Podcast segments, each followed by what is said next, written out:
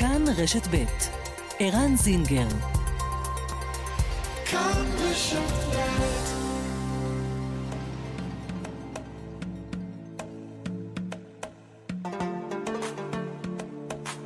מרחבת, מגזין לעניינים ערביים בארץ ובעולם, עם ערן זינגר. مرحبت مجلة تتناول شؤون العرب في البلاد والعالم مع عيران زنجر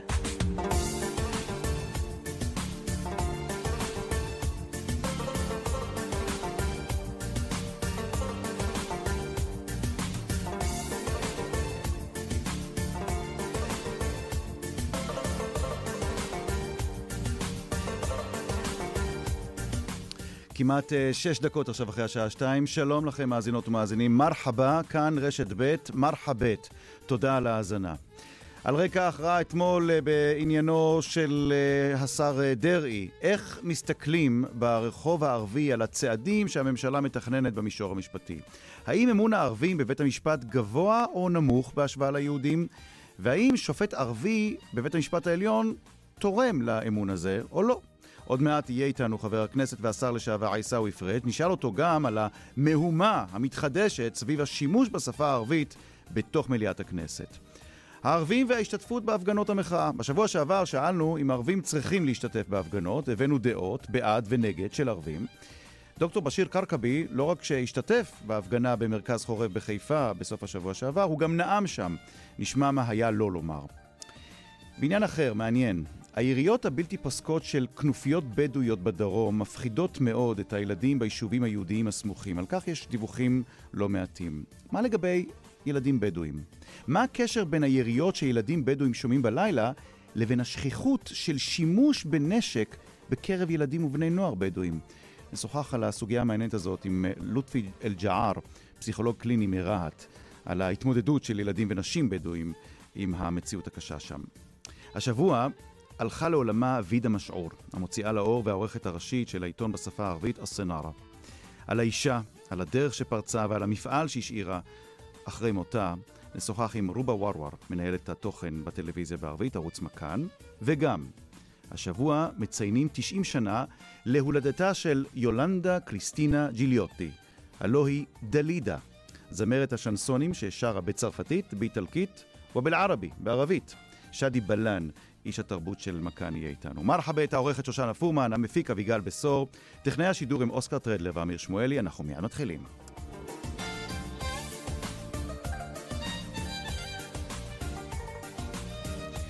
אל האורח הראשון שלנו, שלום לשר וחבר הכנסת לשעבר עיסאווי פריג' מרצ, שלום לך. שלום, שלום ערן. ראשית כל תן לי, ברשותך, אני משתתף בצערם של משפחת משעור על פטירתה של וייד... וידה. וידה. יש להם אה, מקום של כבוד במדיה ובעיתונות הערבית, אז אני משתתף בצערם של המשפחה ושולח את תנחומיי למשפחה. אנחנו כמובן, אה, בהמשך, כמו שאמרנו, בהמשך התוכנית נשוחח עליה, עליה ועל מה שהיא, על המהפכה שהיא יצרה כאן בתחום ה... אה, היא וכמובן בעלה, אה, לוטפי אה, אלמרחום, אה, שעשו כאן בשוק התקשורת המקומי בשפה הערבית. אה, יש הרבה מאוד דברים אחרים שאנחנו רוצים לדבר עליהם, אה, חבר הכנסת לשעבר, השר לשעבר, עיסאווי פריג'. קודם כל, איך ההתמודדות עם האזרחות? איך, אה, איך מתקדם? איך, איך התאקלמת? בוא, בוא, בוא נסכם אה, דבר אחד. שמי עיסאווי. איך התאקלמתי? אני לא נולדתי לא חבר כנסת ולא, ולא אוקיי. שר. ונפל בחלקי גם לא ימות לא חבר כנסת ושר, החיים ממשיכים, החיים זה תחנות. ותחנות מאוד מעניינות ואנחנו יוצרים את העניין ואל תשכח אנחנו נמצאים במקום במדינה שכולה חדשות, מהמם. חדשות ואתגרים ו... ומאוד מעניין. אני נשאר בציבוריות. אתה השתתפת בהפגנה בשבוע שעבר? אני השתתפתי ואני בשבת מתכוון אה, להשתתף ואני משתדל אה, לשכנע כמה שיותר צעירים לקחת אה, חלק בהפגנות למרות אה, התסכול ממערכת המשפט או. שקיימת בקרב החברה הערבית וחוסר שביעות רצון מכל מיני או, דברים. תסביר את זה. למה, למה בחברה הערבית יש תסכול ממערכת המשפט? אנחנו שומעים הרבה על החברה היהודית, על חלקים בחברה היהודית שמתוסכלים ואומרים שאולי צריך את הרפורמות. איזה תסכול יש בחברה הערבית? תראה, בחברה דמוקרטית אה, מערכת המשפט היא המשענת והיא המגן עבור כל בן מיעוטים. ואני מצפה ממערכת המשפט שתהיה מגן עליי. אני לא ראיתי אותה בחוק הלאום, החוק שמפלה אותי לרעה. אישרה, אישרה את זה, לא ראיתי אותה בוועדות קבלה, לא ראיתי אותה בהרבה דברים שהיא עומדת, מתייצבת אה, לצידי. היא נתנה גושבנקה לעליונות אה, יהודית בתוך המדינה על פי חוק. Mm-hmm. וזה דבר שמקומם רבים בקרב האוכלוסייה הערבית, אבל בכל זאת, אה, מה שמחכה לנו אם חס וחלילה הרפורמה הדורסנית, הקיצונית, אה, תעבור אה, על כל חלקיה. מי שיסבול מכך ומי שישלם את המחיר יהיו בני המיעוט בכל חברה, אם זה מיעוט אבל ערבי. אתה אומר, אתה אומר דבר מעניין, עיסאווי פריג', אתה אומר... אם נשווה את העניין של השתתפות ערבים בהפגנות המחאה נגד מדיניות הממשלה הספציפית בעניין מערכת המשפט, נשווה את זה למשל לשיעור ההצבעה של הערבים בבחירות, שהוא עדיין נמוך בהשוואה ליהודים. בשני המקרים הערבים אומרים, בסופו של דבר זאת מדינה יהודית, אלה איזה עניינים של יהודים, זה לא ישנה הרבה לגבי גורלנו, אז מה זה משנה אם נלך להצביע, זה לא ישנה. מה זה משנה אם נלך להפגנות, הרי זה לא ישנה הרבה. זה, זו, זאת התובנה? אה, זה לא אצלי, זה קיים, אבל אני חושב אחרת. אני מבין את הטיעון הזה, ויש בו הרבה מהצדק בטיעון הזה, mm-hmm. אבל אה, מדינת ישראל גם זו מדינתי, ואני חייב אה, לשנות ולהיאבק על זכויותיי ועל צמצום פערים ועל כל גילויי האפליה שאני רואה. אסור לי להרים דגל לבן ולהגיד, זהו. זאת מדינה יהודית דמוקרטית, אני אוחז בדמוקרטיה והדמוקרטיה צריכה לתת לי את האזרחות, השוויון, הצדק ואני אלחם עליה בכל כוחי. אז כל פגיעה בדמוקרטיה היא פגיעה בי וכל מה שאנחנו רואים בתקופה האחרונה, שזה בעיניי זה אירוע מכונן ברמה מאז קום המדינה, זה לא דבר פשוט. אה, מערכת המשפט שהיא צריכה להיות, חובתה להיות מערכת אה, ביקורתית אה, למערכת השולטת. Mm-hmm. אז כל פגיעה בדמוקרטיה חייבת להדליק מנורה אדומה, במיוחד אצל כל מיעוט שחי במדינה. ואני כבן מיעוט, אני זקוק לדמוקרטיה, אני זקוק למערכת משפטית חזקה, איתנה, שתגן עליי, למרות שהיא אני אומר, היא לא נותנת לי כל מה שאני רוצה כבן מיעוט בהרבה מהמקרים, אבל מה שיש לה אני חייב לשמור עליו ולהמשיך להיאבק שההפרדה בין הרשויות תמשיך להיות חזקה, קיימת, חיה, okay. אוקיי. בועטת. אני ארחיב לך את זה כדוגמה פשוטה. תאר לעצמך כל הסאגה וכל הוויכוח על פסגת ההתגברות מניעים אה, פוליטיים אה, שרוצים לחוקק את אה, זה בכדי ליישם כל מיני הסכמים קואליציוניים. אני, שאני שואל את עצמי, מה הקשר בין פסגת ההתגברות לבין קביעת הרכב השופטים? הרי אם אתה קובע הרכב שופטים על בסיס אידיאולוגי, על בסיס תפיסת עולם פוליטית, החלטתם תהיה גם בהתאם. ובג"ץ, וזו נקודה מאוד חשוב שהציבור היהודי והערבי והציבור במדינת ישראל יבין אותה. בג"ץ לא דן אך ורק בביטול חקיקה שבאה מהכנסת. בג"ץ, בג"ץ דן בסוגיות יומיות שמדברות לכל אזרח ואזרח. תארו לעצמכם שהמערכת המשפט תמונה, תמונה על ידי פוליטיקאים על פי נישה, על פי תפיסת עולם פוליטית, mm-hmm. והיא צריכה להכריע בסוגיות יומיות, אם זה זכויות אדם, זכויות ערבים, זכויות להט"בים, זכויות, אה, כל מיני סוגיות. זה ברור, אבל השאלה אה, שנשאלת, על, אתה אומר בעצמך שאתה, שיש עדיין אה, בתוך הציבור הערבי מי שאומרים שזה הרי לא ישנה הרבה, ויש מי שאפילו אומרים יותר מזה, אומרים, תשמעו, זה הכל עניינים של היהודים. כל הסיפור הזה זה איך היהודים מנהלים, לא נפריע ליהודים לנהל בעצמם את העניינים. או כבר מדברים על מלחמת אחים, האחים הם לא אחים שלנו, אנחנו בני דודים שלהם. האחים זה היהודים. היהודים הולכים לריב בינם לבין עצמם. למה שאנחנו הערבים בכלל נתערב? הרי בסופו של דבר, אולי אפילו, אני כבר שמעתי מי שאומרים, אולי כבר עדיף שה... אין בעיה, שהיהודים יעשו את הבלגן הזה בעצמם ויפגעו בעצמם. אנחנו ערבים, אנחנו בכלל לא בתוך הסיפור הזה. זו מחשבה מטופשת ומחשבה של בורות.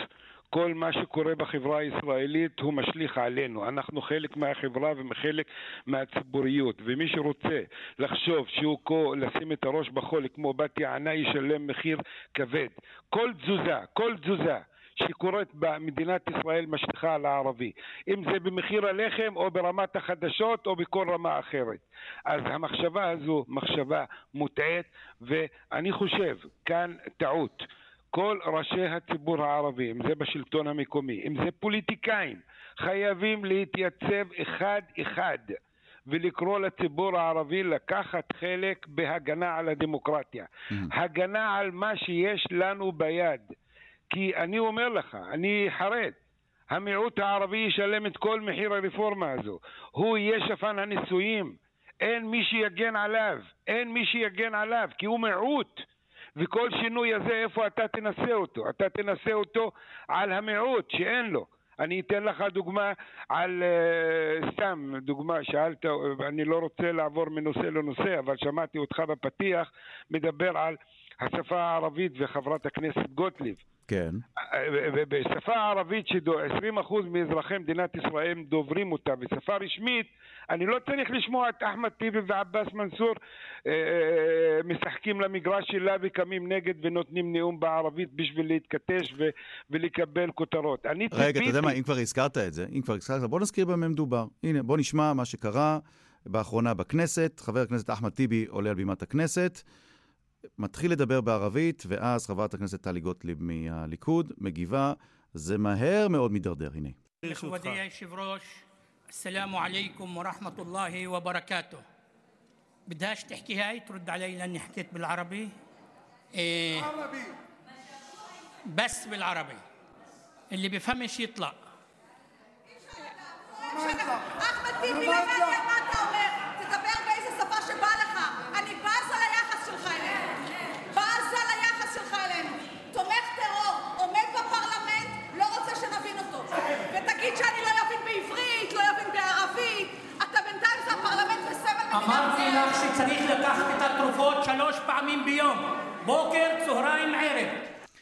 זה הולך ו- ומידרדר עוד ועוד ועוד, ואני רוצה לשאול אותך, אגב, לך כחבר כנסת, כשנאמת במליאה, קרה אי פעם, אגב, דיברת אי פעם בערבית? חשבת לדבר? אני, חושב, אני למיטב זיכרוני, דיברת פעם בערבית במליאה, נכון? אה, מילים פה ושם, לא נתתי נאום ערן, אבל אתה מעלה לא, לא, סוגיה אני, לא, מאוד...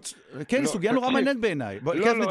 אני, בסדר, אני... כי אני, אין אני ספק, אין ספק, אין ספק שכל מה ששמענו עכשיו, זה כל אחד לוקח את זה לכיוון שלו. מבחינתו של אחמד טיבי זה תורם לו הרבה מאוד, מבחינה אלקטורלית, ולתומכים שלו רוצים שהוא ידבר ערבית והוא עונה לה כמו. שצריך. היא, היא מביאה אבל גם את הצד שלה. ואני אני- אני רוצה אני- לשאול אותך, קודם כל, מה, מה לדעתך, מה...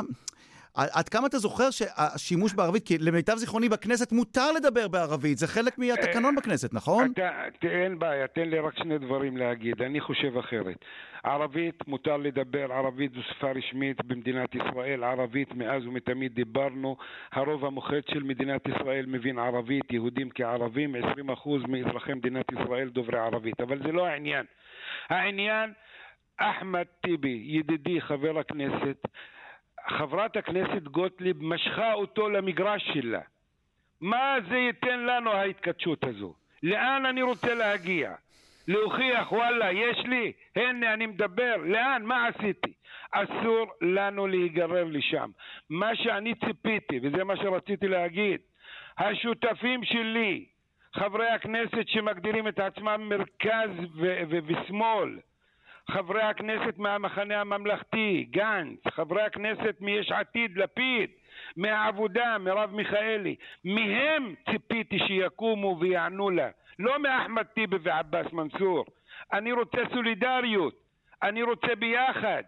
אני רוצה שאם זה כואב לי, כואב לך, זה, זה, זה, זה אינטרס הדדי. מה לדעתך תראה, כואב לה? לא שאני מבקש שתהיה דובר שלה, אבל מה לדעתך כואב לטלי גוטליב שהיא שומעת ערבית? זה לא עניין של כואב לה, זה שיטת מצליח. הימין וגוטליב חלק מהימין, ואין דבר במקריות. אני לא מאמין במקריות.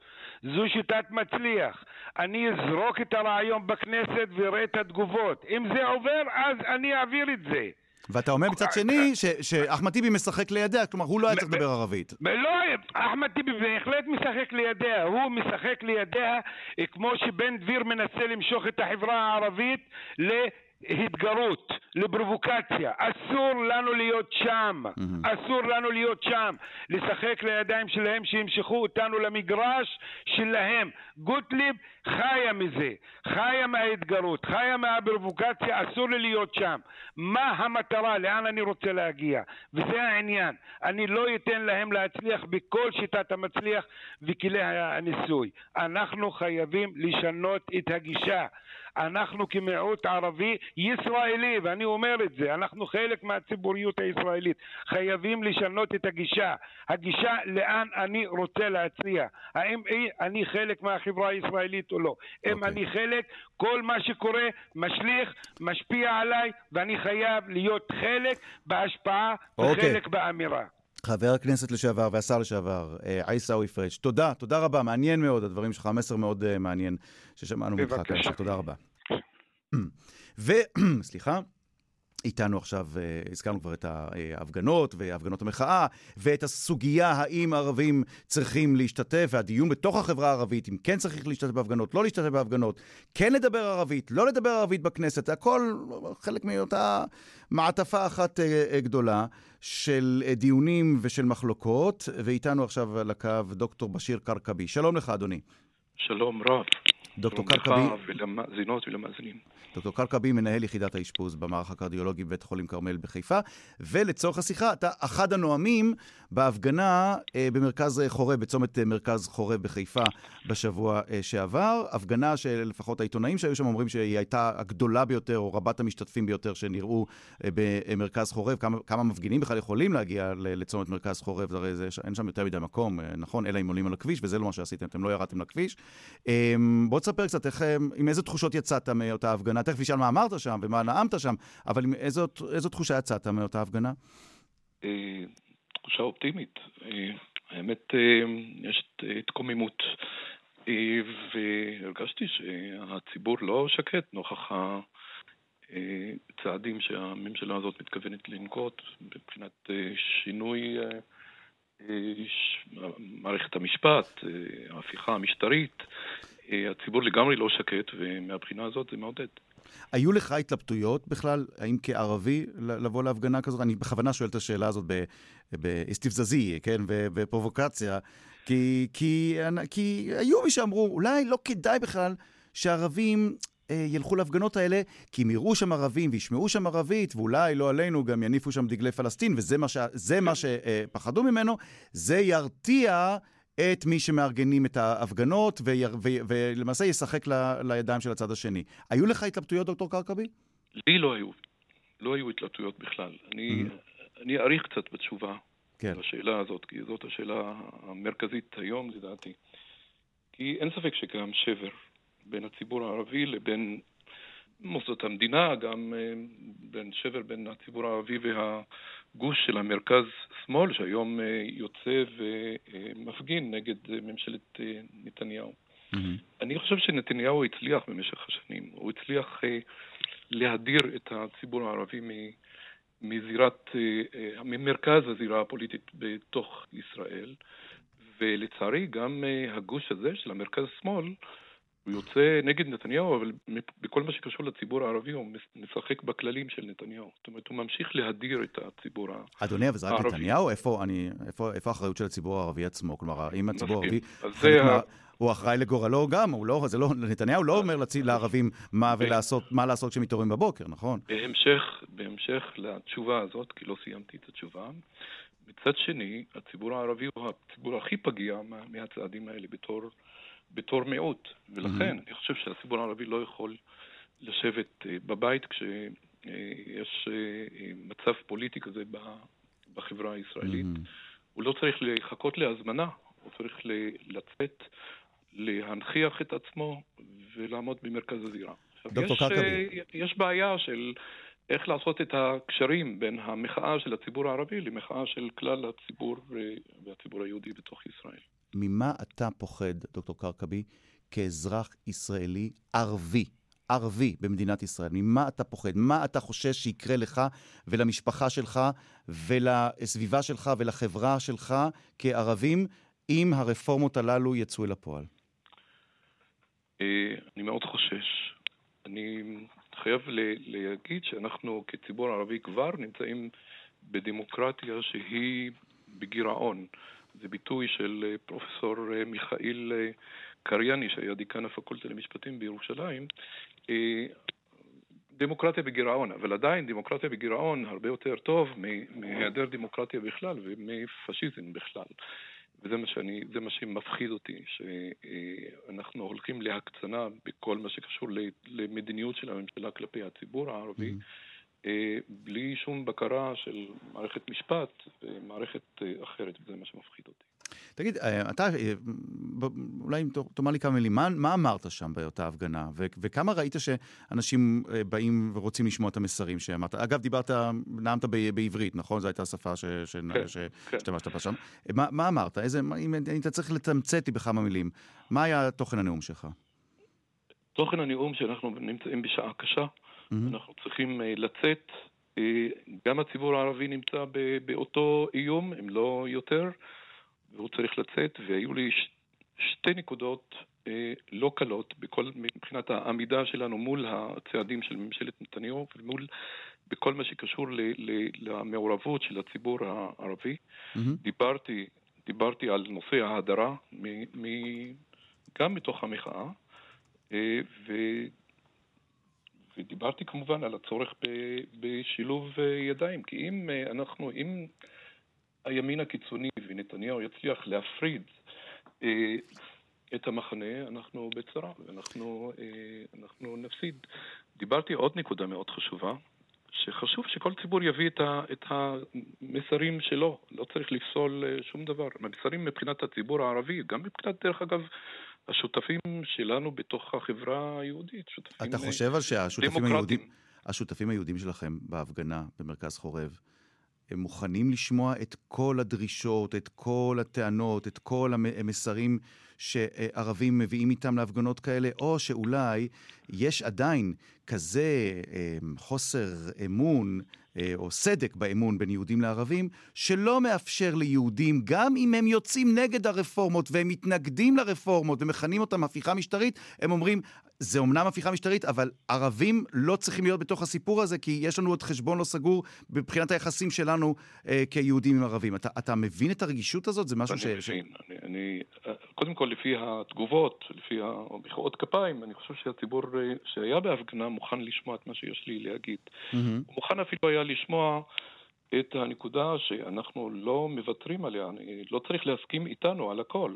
אבל מצד שני, אנחנו לא יכולים לוותר על המסרים. והנקודה השנייה שהייתה חשובה להדגיש אותה, זה הקשר בין מה שמתחולל בתוך מדינת ישראל לבין מה שקורה ב- בגדה המערבית, ב- בשליטה על מיליונים של פלסטינים בלי אה, זכויות אזרחיות ועם פגיעה בזכויות אדם על בסיס יומי. לזה אנחנו קוראים כשאתה אומר את זה ליהודים, כיבוש. כשאתה אומר את זה ליהודים מן היישוב, הוא, מוכ... הוא לא אוטם אוזניים, מבין. שאתה, שאתה לא, אומר לו לא. את המילה כיבוש, הוא לא אומר, תעזוב אותי מכיבוש, אנחנו אז- לא מדברים עכשיו על הכיבוש, אנחנו מדברים עכשיו על הרפורמות של הממשלה. הוא, אתה, הם עושים את ההבחנה אז- הזאת? תראה, הוא מוכן לפחות להקשיב לי, לפחות אה, לפי מה שאני ראיתי, והרבה גם הסכימו. אה, אני חושב שיש קשר הדוק בין, בין מה שקורה בגדה המערבית, בין הכיבוש לבין מה ש... האלימות הפוליטית הזאת שזלגה משם לתוך מדינת ישראל, מעניין. לבין, אה, לבין מה שקורה ב, בתוך מדינת ישראל. זה, זה סוג של אלימות פוליטית, ואני חושב שהדברים קשורים. כשאתה יכול לקחת את הזכויות האזרחיות של ציבור מסוים, אז כבר אתה יכול לקחת גם של הציבור שלך בתוך מדינת ישראל. אמ, כמה ערבים להערכתך, תן לי באחוזים, לא במספרים, כמה ערבים השתתפו בהפגנה במרכז חורב בשבת האחרונה? באותה הפגנה, באותה הפגנה לצערי לא הרבה. יש, יש, יש בלמים, אני חייב להגיד, בפני הציבור הערבי להשתתף בהפגנות בינתיים של הציבור. אה, מה זה, למה, חוואג'ז נפסי, יעני? חוואג'ז נפסיה, נכון. יעני מחסומים פסיכולוגיים. בלמים- אותם בלמים ש... ואני מנסה, אנחנו מנסים להתגבר כמובן על הבלמים האלה ולהגיד שאנחנו לא צריכים לחכות לשום הזמנה, גם ב... כמו בנושא של הבחירות וההצבעה. מהמם. אה, אנחנו צריכים להיכנס לתוך הזירה, להנכיח את עצמנו ולקחת את התפקיד שלנו. טוב, וזה מה שאתה עושה, זה מה שניסית לפחות לעשות בשבת האחרונה. נכון. אה, אני מניח, אה, מניח שאתם מתכננים עוד הפגנות, אנחנו כבר מדווחים, ואנחנו רואים שנערכים לעוד הפגנות. יותר. מאחת. מעניין, מעניין, דברים מאוד מעניינים. דוקטור בשיר קרקבי, מנהל יחידת האשפוז במערך הקרדיולוגי, בית חולים כרמל בחיפה. תודה רבה, תודה, תודה רבה. לכם. תכף נצא לפרסומות. אחרי הפרסומות נדבר על ההשפעות השליליות, כמובן שליליות, של הירי הלילי ביישובים הבדואיים, לא רק על היהודים, גם על ילדים בדואים ונשים בדואיות, וגם, ניזכר אה, בוידה משעור, שהלכה השבוע לעולמה, ו-90 שנה להולדתה של דלידה. כאן רשת ב'.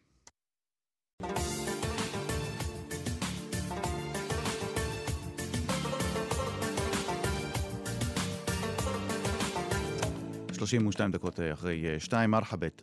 שלום ללוטפי אל-ג'עאר. מרחבה, מרחבה, ערן, כיף חלק? מה שלומך? מרחב, מרחב, לוטפי, דוקטור לוטפי אל-ג'עאר, פסיכולוג קליני, מומחה ומדריך. אה, אתה בדואי מרהט, אבל אתה עובד הרבה מאוד גם מחוץ לרהט, אתה מטפל גם נכון. ביהודים וגם בערבים, ואם נכון. הייתי צריך לתמצת, אתה מנסה לשנות קצת את המציאות שכולנו אה, חיים בה. ואיתך אנחנו רוצים לדבר, דוקטור אה, אל-ג'עאר, עם... עם אה, על לדבר על סוגיה שלא מקבלת סיקור לדעתי בשום כלי תקשורת. אנחנו הרבה מאוד מדברים, הרבה מאוד מדברים על מה שעובר על היהודים, על הילדים ששומעים יריות בלילות, ולפעמים שוכחים שיש גם ילדים בדואים שאין להם שום בצד קשר. השני. בצד השני, כאלה שפשוט המציאות הזאת קשה להם, לפעמים אפילו יותר מאותם ילדים יהודים, כי הם ממש חווים את היריות האלה במרחק של מטרים ספורים מהבתים שלהם. ואני מבין ממך שליריות הליליות הללו יש השפעה אה, שלילית ברמות שבכלל אנחנו לא מסוגלים להתחיל להבין כמה היא שלילית ברמה המיידית, נכון? נכון מה אתה שומע? אה, את היריות אנחנו שומעים על בסיס כמעט יומיומי ברהט. איך שאמרת, אני עובד הרבה מחוץ לרהט, אז אני חוזר בערב, ובערב אה, מתחיל הכל להשתולל. מה זה להשתולל? אה, מה... תן לי סדר להשתולל- גודל, מאיזה שעה זה מתחיל? זה משתנה, זה משתנה. זה לפעמים יכול להיות גם בשעות היום, אבל לרוב זה בשעות הערב, מתי שזה חשוך. מה זה צרורות של יריות? זה נשק צרורות של אוטומטי? יריות, לפעמים, גם לאחרונה אנחנו שומעים אפילו פצצות. פצצות? כאילו, כאילו, אפילו ברמה של פצצות. רימוני, רימונים כאילו? כאילו רימונים, משהו מתפוצץ, אתה, אני לא בזירה, אני לא יודע, אז uh, פשוט מה ששומעים בזמן שאתה יושב בחצר של הבית או בתוך הבית. תגיד, בדואים ששומעים יריות כאלה לא מתקשרים למשטרה? Uh, יש כאלה, היום יש כאלה שכן מתקשרים, אבל לרוב uh, לא מתקשרים למשטרה. לא מתקשרים כי לא מאמינים בה, או חושבים שהיא לא תעשה שום דבר, או שאולי פוחדים שאם השכנים ידעו שהזמנו משטרה, אז... אה, זה הכל מהכל, אתה מבין? Mm. זה הכל מהכל. או שהם בעצם מפחדים שמישהו יגלה שהם בעצם אלה שהתקשרו, או כי במשטרה אומרים מישהו התקשר, נוקטים גם את השם, או, או שלפעמים גם כן, על מנת כאילו, לא יודע, זה לא לתת חסות, זה בעצם, זה, זה יכול לקרות אצל כל אחד. רן, הבעיה היא, הבעיה היא מאוד מאוד חמורה. והדבר הזה יכול לקרות אצל כל אחד, מבין? גם אצל, לא, לא לא מדובר פה באנשים פושעים או עבריינים שהם בעצם על בסיס אה, אה, סדרתי יורים באנשים אחרים, אלא זה סכסוכים לפעמים בין משפחות, או לפעמים סכסוכים בתוך אותה משפחה. אני רוצה אבל לשאול אותך לא, כ... לא כבדואי, כפסיכולוג. ילד קטן שומע כל הלילה יריות. זה מכנ... בוא תסביר לי מה עובר עליו מבחינה נפשית ואיך זה משפיע על, ה... על הפוטנציאל שהוא עצמו יעבור להשתמש בנשק ויתחיל לירות אחר כך. אני מטפל אה, בילדים במגזר הבדואי, אה, כאילו, אני מטפל בילדים בכל המגזרים, אבל במיוחד במגזר הבדואי. הילדים באים מספרים אליי שהם שמעו יריות או שהם ראו את מי שירה. אה, חלק מאוד גדול מהילדים האלה הם סובלים מטראומות מאוד קשות, שזה מתבטא או בהרטבה לילית, או בבכי, או בלא לצאת מהבית, או להיות דבוק לאחד ההורים, או לא ללכת לבית ספר, או להימנע לצאת מהבית בכלל. אתה מבין? עכשיו, לאורך זמן, לאורך זמן זה כמו כל טראומה אחרת. ברגע שאתה קצת גודל, כאילו, מתקדם בגיל, אתה מנסה להפעיל כל כך הרבה מנגנונים על מנת, כאילו, לחוות שליטה. זה כמו נערה שעברה אונס בילדות, כאילו, אם אני לוקח את זה לצורך השוואה.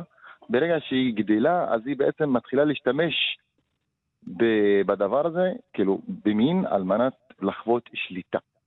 וזה אותו דבר מתבטא גם כן אצל ילדים שחווים טראומות. אז בגיל מסוים, אה, על מנת גם כן לחוות שליטה, אז הם בעצמם הופכים לעשות את אותו דבר, ואולי גם בצורה מוגזמת.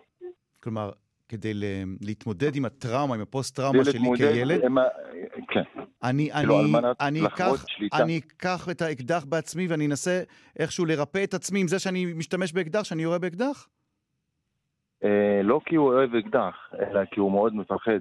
הוא מאוד מפחד שזה יקרה לו, שמישהו יירה עליו, שהוא יהיה מעורב פתאום באירוע של ירי. אתה שמעת המון על כדורים בשגגה שפוגעים באנשים. המון. אה, היום אנשים מאוד מצמצמים יציאות, מצמצמים ללכת לפארק, אם זה בתוך העיר, אתה מצמצמים ללכת... בעצמך, דוקטור אני- אלג'ער, אתה, כמה אתה צמצמת את היציאות שלך אני- מהבית בגלל היריות? אני לרוב לא ברהט, אבל גם לרוב אני בודק את כל הסביבה שאני נמצא בה באמת כמו פרנואידי, ואני חושב שאני לא היחידי. ואתה לא יודע מאיפה הדבר הזה יכול להגיע לך, אתה מבין? ואנשים, אני אישית הצטמצמתי מאוד, אני הולך לחנות המאוד קרובה, ובעצם אפילו לא שולח את הילדים שלי לחנות. כי יכול לקרות המון דברים בחמש דקות האלה שיוצא לחנות, והיו גם כמה אירועים שילדים הלכו לקנות פיצה, לעשות משהו, ואז הם היו מעורב, מעורבים באירועים כאלה. תגיד, כמה, אתה עובד הרבה מאוד עם, עם יהודים, כמה יהודים יודעים על המציאות הזאת בתוך היישובים שלך? כשאתה מספר ליהודי ש, שאומר לך, תשמע, הבדואים האלה כל הזמן יורים בלילה ו, ו, ו, והילדים שלנו מתעוררים מזה, כמה הוא יודע על מה שקורה פנימה בתוך היישובים שלכם, ו, וכמה אנשים חסרי אונים יש בתוך היישוב שלך שלא, לא, אין להם, הם פשוט רואים את היריות האלה מהחלון ואין להם מה לעשות. כן, אנשים בעצם אה, יודעים מה, מה הולך ברהט, דרך התקשורת, דרך חדשות, דרך אה, כל מיני כתבות אה, כאלה ואחרות. אה, אנשים גם שואלים אותי מה שלומי, אלה שמכירים אותי כאילו יותר זמן, הם תמיד אפילו מתקשרים לפעמים בלילה או בערב לבדוק האם אני בסדר, האם הדבר הזה קרה דווקא אצלי, קרוב אליי, האם אני נפגעתי, מישהו קרוב אליי נפגע. אנשים מתנהל, מעבר לטיפול שאתה עושה עם אנשים, מתנהל גם דו-שיח לפעמים על. מה שקורה מעבר, ולרוב מה שקורה אצלנו ברהט או במגזר. אה, ההיכרות שלי עם האנשים היא מאוד אה, עמוקה, ככה שהם בעצם מרשים לעצמם גם כן לפעמים לשאול אה, מה הסיבה, מה הולך, מה קורה, מאוד מתעניינים, הם מאוד רוצים להבין. מה שאני רציתי להגיד לך זה שבעצם אנשים ניזונים מהתקשורת. מה שמופיע בתקשורת כל הזמן זה שהערבים, בדואים במיוחד, הם אה, טובים בפרוטקשן, הם טובים בלירות, בקטטות, בלנסוע במהירות מופרזת וכאלה. וכשאתה מציג את אה, עצמך כבדואי בעצם מול יהודים שלא מכירים אותך לפני כן, הם, הם מיד מסתכלים עליך, אה, טוב, אנחנו מכירים כמה אה, בדואים. ככה מסתכלים עליך? כן, כן. זה קרה לי כמה פעמים שבהתחלה, ברגע ששאלו אותי מאיפה אני, אז אמרתי מרהט, אמרו בדואי, ואז הסתכלו עליי ככה במבט אה, מוזר. עיקמו- עיקמו את ה- עיקמו את אה, הפנים. עיקמו- עיקמו את העיניים והרימו גבות. כן, mhm. אבל בדרך כלל כשאנשים מכירים אותך ורואים את המקצועיות שיש לך ורואים שאתה מבין אותם, קולט אותם, עוזר להם, הם מתחילים אפילו להתעניין יותר במגזר שלך, מאיפה אתה בא, ו... וזו זו ההזדמנות שלי כרופא או כ- כמטפל בעצם להשתמש במה שיש לי, אם זה ידע ואם זה משהו גם בכישורים אישיותיים, על אוקיי. מנת להראות לאנשים שיש גם דברים אחרים. שיש הרבה דברים טובים במגזר הבדואי, אבל הם לא באים לידי ביטוי, הם אה, לא מפורסמים בכלל. אה, ואנחנו לפחות מנסים בפינה הקטנה שלנו לשנות את זה. תאמר לי, אה, דיברנו הרבה על ילדים, מה לגבי נשים? איך אתה רואה את ההשפעה של אירועי הירי ביישובים הבדואיים על הנשים הבדואיות? תקשיב, לאחרונה נפגעו, נפגעו גם כמה נשים ישירות כתוצאה מאלימות במגזר הבדואי. היום, ערן, אה, ילדים, נשים, גברים, כולם בחרדה. אה, אפילו עד הרמה, אני מקטין את זה קצת, אפילו אומר לך זה- שזה ברמה של פרנויה. כאילו מגיעה אליי אישה לטיפול שעצרה ברמזור, ומישהו עם קטנוע עצר לידה, ואז היא פחדה מאוד שהוא יכול לירות בה. כאילו, כי זה קרה כבר כמה פעמים. אז אה, אנשים, לא משנה אם זה גבר, אישה, ילד, ילדה, מאוד מפוחדים, והם חסרי אונים, והם לא יודעים מה לעשות, והם לא יודעים איך לטפל בזה.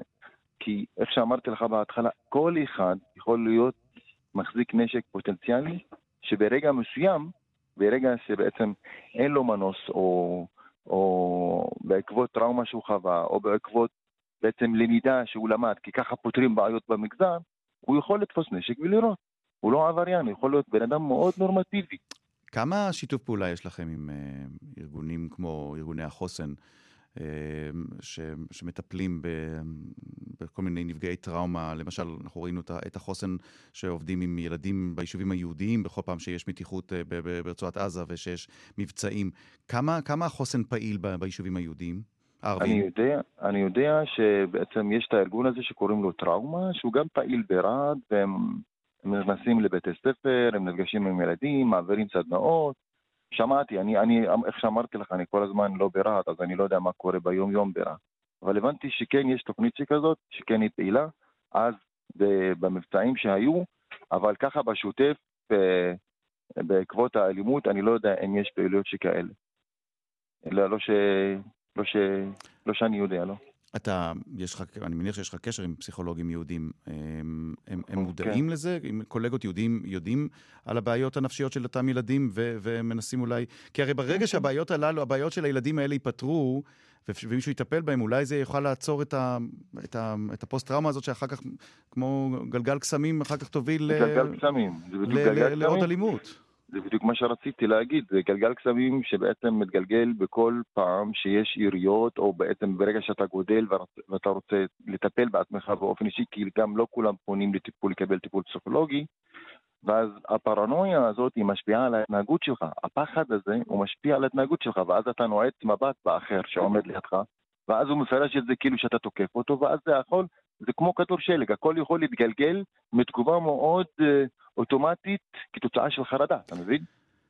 אני ו- ואני מבין, ואני מאוד מקווה שאחרים מבינים את זה. לוטפי אל-ג'עאר, פסיכולוג קליני, מומחה ומדריך, אנחנו נהיה איתך יותר בקשר, אנחנו צריכים לשמוע יותר על מה שקורה בתוך היישובים הבדואים, ולא תמיד דרך אני, הזווית אני שאנחנו... רציתי עכשיו לנצל את ההזדמנות, באמת, ערן, זאת פעם שנייה שאני מתראיין אצלך. איכשהו הזמן מאוד קצר ככה שאני לא, לא מצליח להגיד את כל מה שאני חשבתי עליו להגיד לפני. אני רוצה באמת להזמין אותך יום אחד לרהט, אה, תבוא אליי לביקור, לא יקרה לך כלום, אני מבטיח שלא יקרה לך כלום, ובאמת, בוא נכיר מקרוב, ובוא תעשה כתבה אולי על דברים טובים ברהט.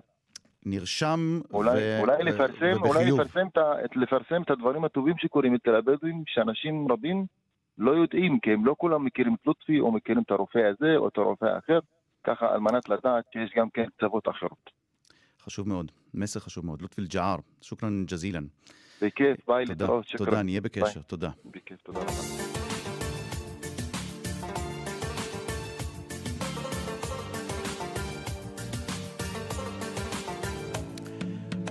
16 לפני אה, שלוש, השבוע הלכה לעולמה וידה משעור, המוציאה לאור והעורכת הראשית של העיתון א-סנארה, וכדי לשמוע יותר על האישה, על הדרך שפרצה ועל המפעל שהשאירה אחריה, איתנו עכשיו אה, רובה ורוואר, מנהלת אה, תוכן בטלוויזיה בערבית, ערוץ מכאן.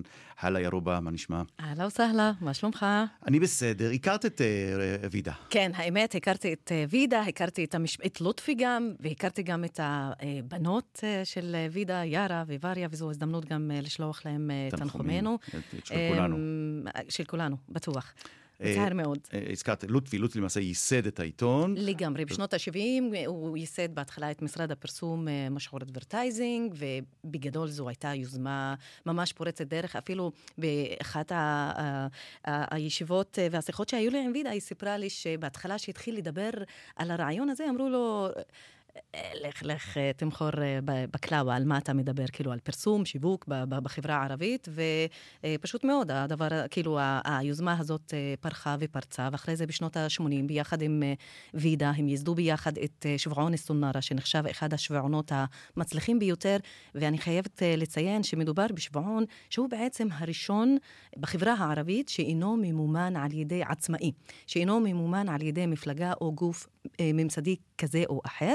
ובהמשך גם הקימו את אה, מגזין אה, לילק, וביחד אה, בעצם וידה המשיכה את דרכו אחרי מותו של לוטפי, המשיכה את דרכו, החליפה אותו כעורכת ראשית, וביחד עם שתי בנותיה בנו אימפריה, אימפריה משפחתית בתחום התקשורת. אימפריה שפועלת עד היום ומורגשת עד היום, נכון? היא משפיעה עד היום על ומשפיעה, על החברה משפיעה הערבית. עד היום, בעצם. אנחנו מדברים, אמ, אגב, אני חייבת לציין, ואפרופו אנחנו מדברים על וידה, וידה בעצם נחשבת לעיתונאית פורצת דרך, והיא דמות משמעותית כאילו בתקשורת. התקשורת אה, הערבית, וכשאני אומרת פורצת דרך, היא גם פורצת דרך בחייה, החייה האישיים וחייה המקצועיים.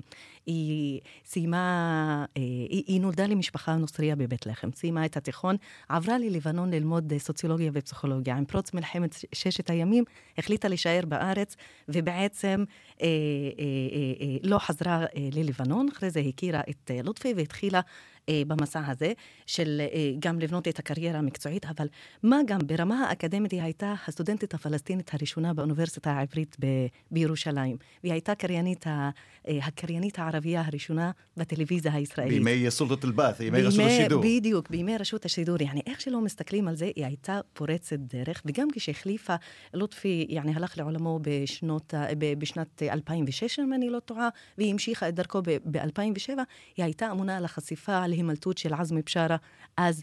אה, אה, בזמנו, ובעצם אנחנו מדברים, כן, על עשייה שהיא אה, מאוד מאוד מאוד אה, משמעותית. עכשיו, הרבה פעמים שואלים, כאילו, "ל- למה בעצם... אה, החברה הערבית צריכה תקשורת, אה, נגיד, אה, אה, עצמאית ומקומית משלה.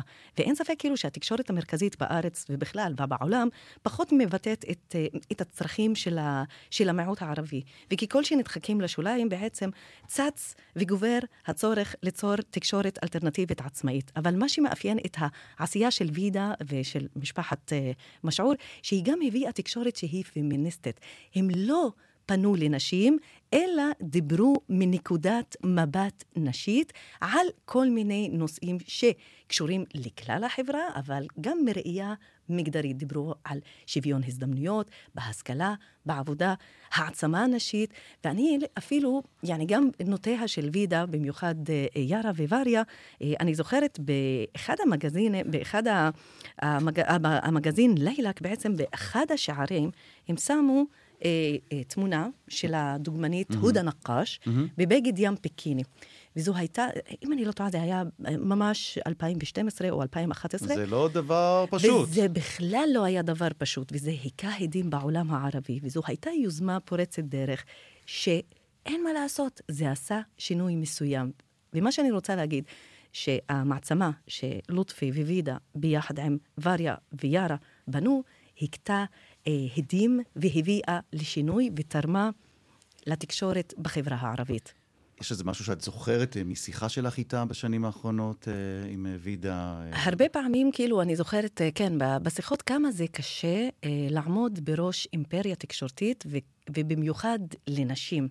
והרבה פעמים אה, הם, הם היו- משתפים אותי באתגרים שהם חווים, וכל פעם הייתי מתפלאה על הכוח ועל העוצ- על העוצמה שיש, אה, אה, שיש להם, לעמוד באתגר משמעותי כזה. אז אנחנו שוב אה, נשלח מכאן את תנחומינו למשפחת משעור. כאמור, השבוע הלכה לעולמה וידה משעור. הלכה לעולמה, אבל המפעל שלה... השאירה מורשת ענפה. מורשת ו- ואימפריה, כמו שאת מתארת לגמרי. אותה. אה, רובה ורוור, אה, מכאן, שוכרן כתיר, תודה רבה. שוכרן, תודה. תודה. ביי ביי.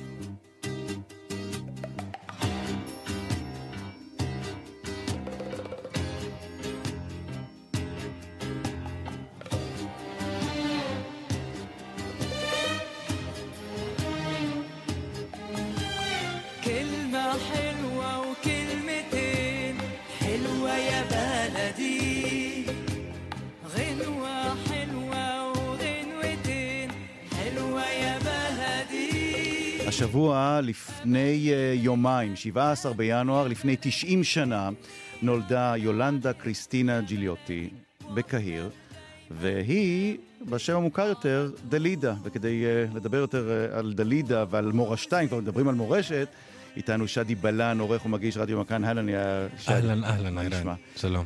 אני, אתה יודע, אני קורא את הרזומה, שלה, הביוגרפיה של האישה הזאת, כל כך הרבה תרבויות היו נכון. ספוגות בה ושפות, נכון? נכון. אישה מאוד מאוד מיוחדת, זמרת מיוחדת, זמרת שנסון איטלקייה צרפתייה, שנולדה בקהיר אה, להורים איטלקיים, ועברה בשלב מסוים לצרפת, ודרך צרפת הייתה הפריצה הגדולה שלה בעולם. אמ, איך עכשיו, שאמרת, שרה בצרפתית, באיטלקית, בצרפת, בספרדית, בערבית, בהמון שפות. טוב, תכף, מי שלא מכיר את השירה שלה בצרפתית, נבקש, נבקש מאוסקר לשים את השיר השני, כן. ואז אולי מי שלא יודע מי זאת דלידה יוכל נכון. להבין את זה יותר בקלות. אמ, כמה, כמה בעולם הערבי עדיין מזכירים אותה, נזכרים בה? אה, נזכרים בה, יש לה קהל מאוד מאוד גדול, אבל אתה יודע, תמיד יש דברים חדשים, אז שוכחים אותה קצת, אבל היא בתודעה של המון אנשים. אמ, במיוחד שהיא גם ש... הגיעה למצרים ולבנון ושרה שם. גם הגיעה לישראל. ומי שלא מכיר, זאת דלידה, בוא נשמע. נכון. תכף, אה, זה לא... אלן דילון? אה, אלן דילון? נכון. והנה דלידה. Toujours des mots, les mêmes mots. Je ne sais plus comment te dire, Rien que des mots. mais tu as cette belle histoire d'amour que je ne cesserai jamais de Des lire. mots faciles, des mots fragiles. C'était trop beau. Tu es d'hier, אמ, השם שלה גם היה מעורב בכל מיני... פרשיות אהבה? פרשיות... איך ידעת שאני רוצה לדבר על זה? למשל, תן לנו שמות. אה, נכון. וסופם, לצערי, היו, טרגיים, הסוף של כל החברים שלה, הבעלים שלה. הסוף שלה גם היה קצת טרגי, נכון, נכון? הם, התאבדו והיא בסוף גם התאבדה. כן. בשנת אה, 87 התאבדה, ולמרות הפופולריות הגואה שלה, היא הייתה אישה בודדה, מסתבר. והשיר למשל ששמענו בהתחלה, חלווה יא בלדי, כן. נכון? אמ, קיבל המון המון המון אה, גרסאות, גרסאות נכון, חדשות. נכון. יש שיר ש, שהפך משיר ששרה אותו אישה כמו דלידה, הפך, כל אחד לקח אותו, או כל מדינה ערבית לקחה נכון. אותו לכיוון שלה, נכון? לגמרי, נכון. אני גם שמעתי אה, גרסאות בצרפתית ובספרדית לשיר הזה. איזה שיר שאתה הכי אוהב שלה? אה, חלווה יא בלדי, מה. ששמענו טוב, אולי תכף- בהתחלה. תכף נשמיע אותו שוב. כן. תגיד, אמ, יש מישהי שהמשיכה את, אה, אותה? יש לא. מישהי ש, ש, שדומה לה היום לא, בנוף שלנו? כי יש זמרות לבנוניות, מי כמוך שאני נכון. מכיר, זמרות לבנוניות ששרות בצרפתית ושרות בערבית. אבל... מה ה- היה מיוחד בה? שהייתה בינלאומית. פרצה ממצרים, כאילו נולדה במצרים, פרצה בצרפת ונשארה, והייתה לזמרת נהייתה, לזמרת בינלאומית, שהמשיכו לאהוב, לאהוב אותה גם בעולם הערבי. איזה עוד שירים ש, שלה אה, מתפרסמים היום בערבית או מפורס- אוהבים בערבית? אה, יש לה אלבום שהיא עשתה, שחזרה להופיע במצרים אחרי 20 שנה אחרי שיצאה, אה, הכינה אלבום שלם בערבית, ועד היום משמיעים את השירים כן? שלה. כן. יש מדינה ערבית אולי שמזוהה יותר? אמנם מצרים. היא נולדה בקהיר, אבל כן. יש מדינות ערביות ש, שגם... המצרים אה, מחשיבים אותה לזמרת מצריה. למרות, למרות שהיא איטלקיה. שההורים שלה בכלל לא מצרים, נכון? נכון, כן. אבל היא גדלה ב- במצרים, ובשבילם היא מצריה. מה אתה אומר? כן. אמ, פה בארץ, כמה דלידה אה, פופולרי בציבור הערבי בארץ? אה, גם, כן, יש לה המון אה, קהל שאהב אותה מזמן וממשיך לאהוב אותה. אני יודע- ונזכיר שהיא הגיעה לישראל, ש-. שרה בישראל, באיזה- בתל אביב. כן. אה, זה ב- בשנות ה-60, אני חושב. ואני יודע שיש יוצאי מצרים, יהודים יוצאי מצרים מאוד אוהבים אותה. נכון. עד היום, טוב, מן הסתם בגלל ה... ב-65 היא הגיעה לארץ. כן. בהיכל התרבות היא הופיעה בתל אביב. אז אה, יש לה גם נקודה ישראלית. טוב, כן. נקודה ישראלית, נקודה ואם מצרית. גם מסתכלים ברזומה שלה, היא שרה הווה נגילה גם. יש לה נכון. גרסה של הווה נגילה. אתה יודע מה, אנחנו נחפש את זה, נשמיע את זה בעתיד. כאמור, 90 שנה להולדתה. היא עדיין בינינו, חיה בינינו. זהו, היא הלכה אומנם לעולמה לפני שנים רבות, אבל נכון. הנוכחות שלה והשם שלה והשירים היפים שלה נכון. עדיין איתנו. שדי בלן. ערוץ מכאן, אה, רדיו מכאן, עורש ומגיש תוכניות. שוכרן ג'זילה. אני- תודה, שי. שוכרן. תודה רבה.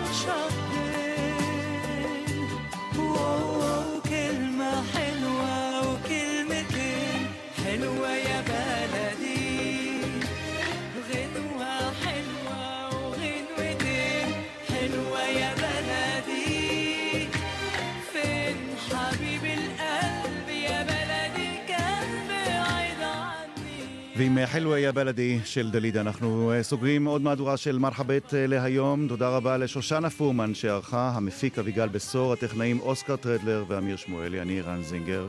שוכרן ג'זילן על האליסטימה, תודה רבה מאזינות ומאזינים על ההאזנה. נשוב אליכם בשבוע הבא, אינשאללה. כאן רשת ב'. يا محلى